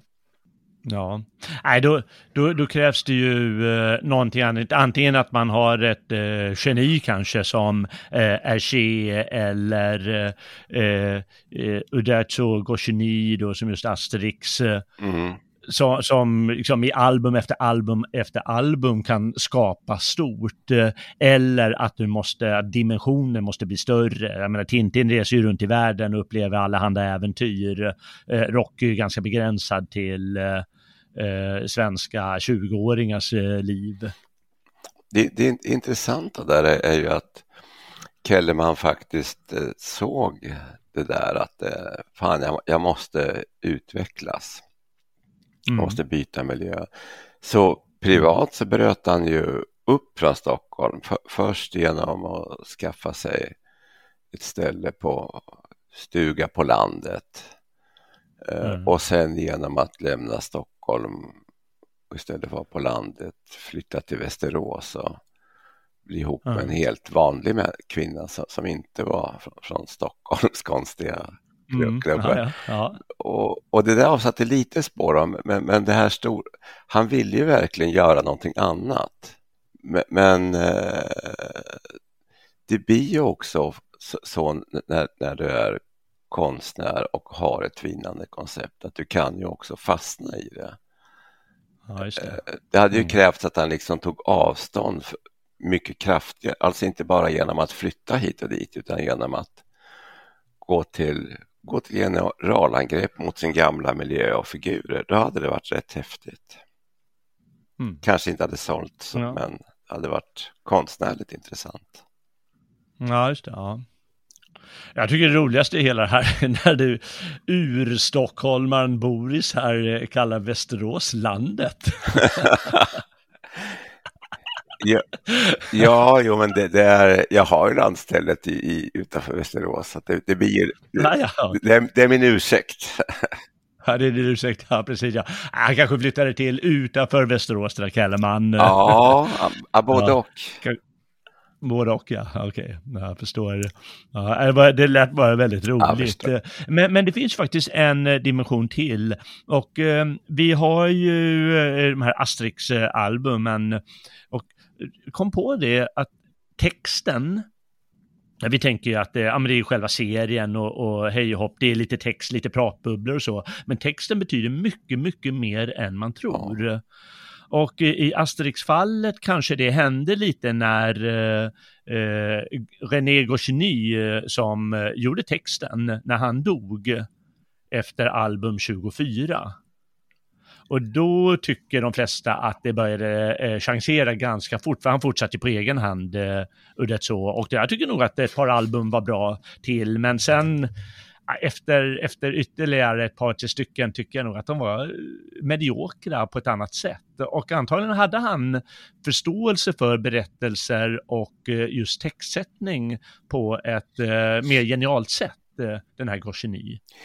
Kan det vara ja, så? Ja, men det tror jag. Det är Eh, och det, det, det, är nog det som gör att det är eh, det blir så bra. Jag menar, väldigt mycket av eh, det stora serieskapandet utgörs ju faktiskt av par eller till och med av, av grupper. Mm. Jag nämnde ju Frank Miller och Alan Moore förut, men så, de, de var inte ensamma genier, de, de samarbetar ofta med, med eh, eh, vad heter det, eh, skribenter. Alltså både mm. för att bygga upp intrigen men även i de mm. fall där Alan Moore hade eh, intrigen klar för sig och, och, och så vidare. Så skapade han i samarbete med någon som så att säga satte texten. Därför att det är ju ja, väldigt speciellt, det är inte säkert för att man kan liksom tänka fram en bra historia, rita den, att man också kan, kan eh, formulera texterna på, på, ett perfekt sätt. Och det blir väldigt bra mm. när man hittar rätt person att samspela med och det gjorde ju Uderzo verkligen. Ja, ja. Och eh, så det, jag tror att det betyder väldigt mycket, både som du säger att eh, förmedla historien, det är ju ett väldigt speciellt medium, eh, tecknad serie.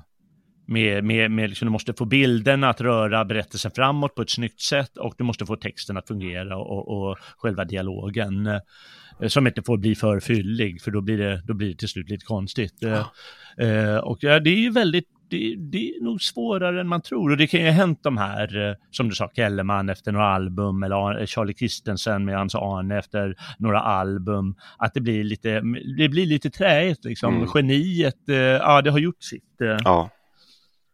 Ja. Just för att det är svårt. Det är jättesvårt och då just serieformen tror jag kan eh, ibland kräver liksom för att det ska kunna rulla på och utvecklas att, att man är två. Det är få som har klarat det där mm. helt och hållet själva faktiskt. Ja, ja nej, de flesta står ju faktiskt, det står ju alltid ett par mm. namn på dem. Det är väl Hergé då som, ja. som uh, klarar det där på, på egen hand allt som oftast. Ja. hela tiden. Han kanske fick hjälp av frun, men hon, hon nämns inte.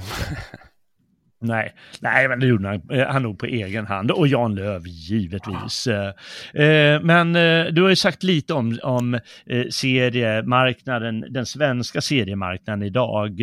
Och hur är det i al albumformen? Det är, ju, menar, det är ju ganska rikt, är det inte det? det kommer väl ut en ganska, ganska mycket tecknade serier? Oh ja, nej men det kommer ut väldigt mycket tecknade serier. Alltså det, mm. I albumform ja, pratar vi nu ja. Och, och, och det är väl som vi sa förra avsnittet, marknaden är tvådelad. Dels alltså eh, nostalgialbumen. Det, det kommer mm. ju för några år sedan så kommer till exempel hela Tintin-sviten i, i, i snygga inbundna ja, utgåvor precis, ja. med nyöversättningar mm. av svordomar och allting. Så, så att, eh, ja, ja, precis. Och det där är ju en jättebra utgivning, men det gäller precis som du sa att man, man när man köper sin nostalgiutgåva att man sätter sig med barn eller barnbarn och, och läser dem tillsammans med dem. Mm. Eh, och sen kommer det väldigt mycket av just den här typen självbespeglande litteratur och det, mm. det, det är oftast un, unga dystra män och flickor som känner sig ensamma skriver om sina finnar och vårtor. Mm. Eh, det, det, säljer också jättebra alltså, så lite kapitalismkritik ja. på det. Så, så så är man hemma. Eh, det, det, är inte så roligt. Men, men, men, så att det ankommer ju på oss som köper nostalgialbumen liksom att hålla marknaden vid ja. liv. Mm. Ja, just det. Och ge, och ge barnen den och, och förhoppningsvis skapa nya serieskapare. Ja, för av alla sådana här läsare som har läst Tintin, ja då är det ju, om det är, är, det hundratusen som har, har, läst det, då är det en av dem som blir serieskapare. Ja. Och eh, får man tacka gudarna för. Om de bara kan hålla sig borta från finnarna. Ja, nej, men... inte, inte det finska folket utan ja, de som sitter i ansiktet på ungdomar. Finnarna kan vara kul att göra serier på. Så att... Ja, just det. Oh, oh, väldigt roligt. Men, eh, men eh, vilka för, vet du vilka förlag som är igång eh, som skapar sådana här album? Finns Galago kvar? Eh, Galago finns ju kvar och eh, mm. utbrytningen Kartago finns ju också kvar. De, de mm. Men de, de ligger liksom ganska lika i utgivningen. Och sen har man ju de stora, Carlsen If är ju fortfarande väldigt stora på, på, mm, eh, på området. Sen, sen ja. förr fanns det ju frifräsare som gav ut alltså små, riktigt, riktigt små förlag som, med entusiaster som gav ut sina eh, fa favoriter. Eh, och då kunde det komma en del pärlor alltså, men, men de, de, är ju nästan eh, utplånade måste jag säga. Så, så att eh, okay. det, det, det, är lite synd. Ja, det är lite synd. Ja, det hänger väl då på att förläggarna på de här lite större förlagen verkligen vågar vara självständiga och klara det.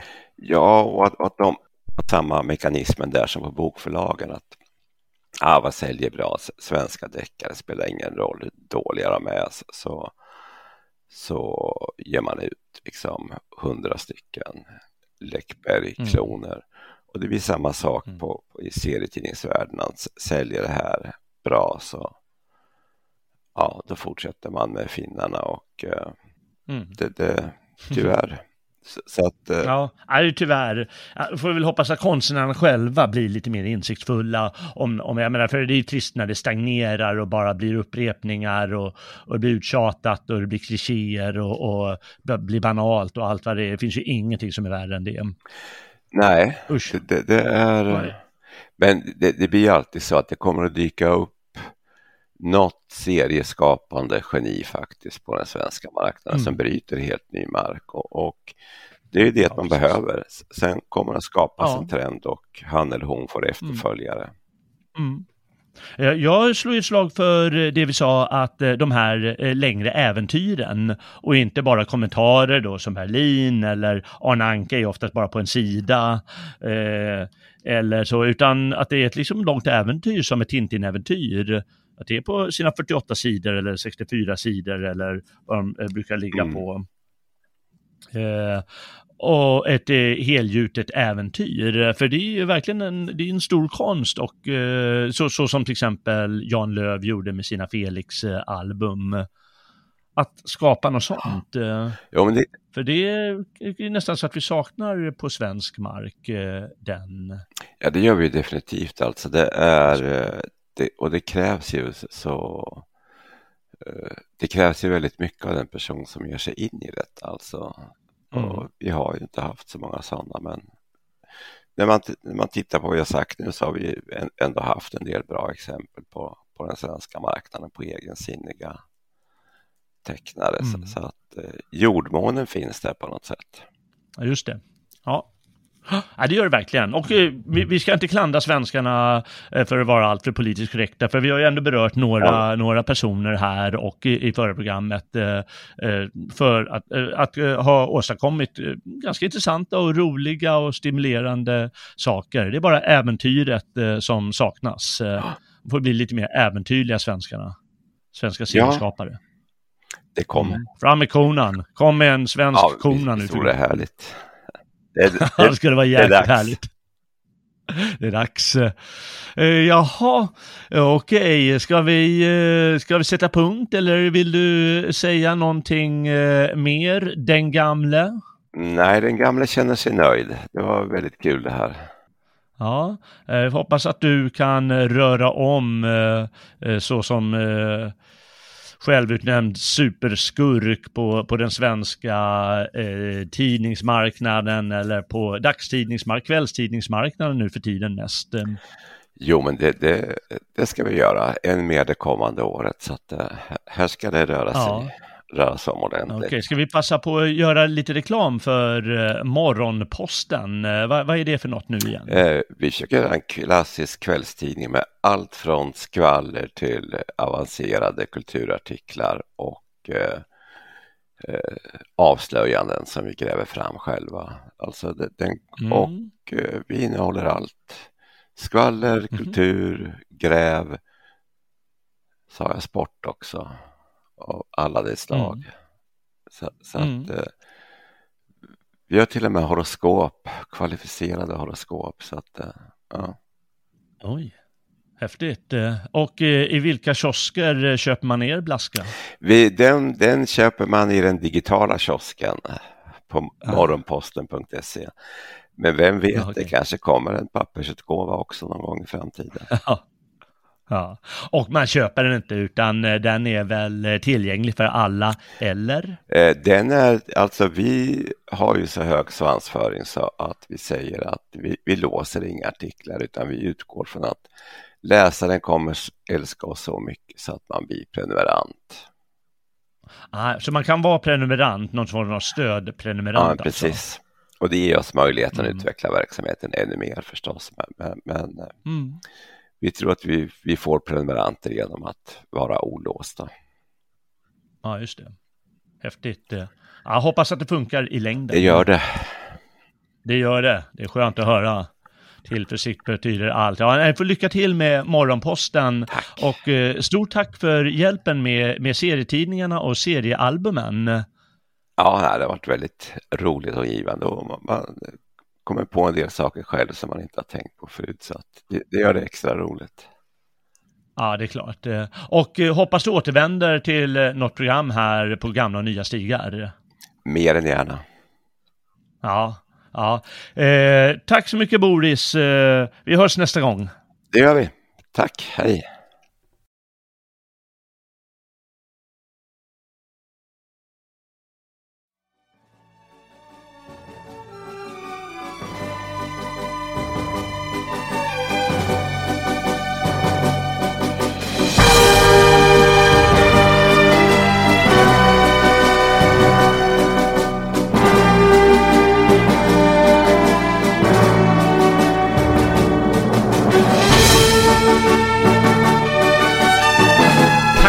Du som har vandrat med på gamla och nya stigar bland tecknade seriealbum och jordens alla hörn.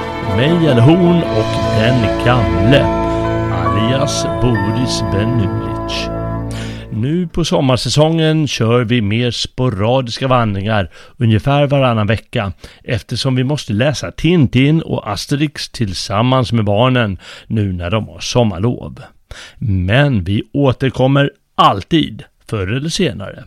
Då är det bara att ta staven i högsta hugg för spännande äventyr på stigarna. Ett par kommande avsnitt ska handla om Karl den och Jobs bok i Bibeln om allt går som det är tänkt. Tack också alla er stödprenumeranter som gör det här möjligt. Du vet väl att du kan stödja Svegots verksamhet genom en stödprenumeration eller en donation. Ifall du vill bidra, gå in på svegot.se och klicka på stödprenumeration eller donera. På svegot.se kan du också se alla våra andra program och tidigare avsnitt på gamla och nya stigar. Jag säger nu tack för idag i väntan på nästa vandring. Väl mött Frände! Powerful is the Cox network?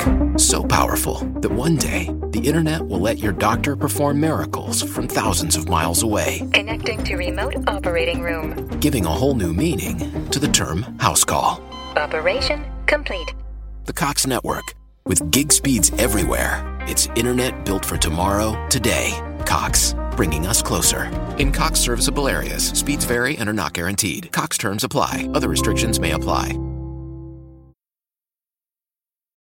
Swing into savings at your neighborhood BJ's. From April 25th to May 22nd, save $4 on select skincare products only at BJ's, like Neutrogena makeup remover wipes, Beach Defense sunscreen, and retinol regenerating cream. Lubriderm 24 hour non greasy moisturizer, and Aveeno Daily Moisturizing Lotion. Save April 25th to May 22nd with select skincare products at BJ's. Visit BJS.com for more information.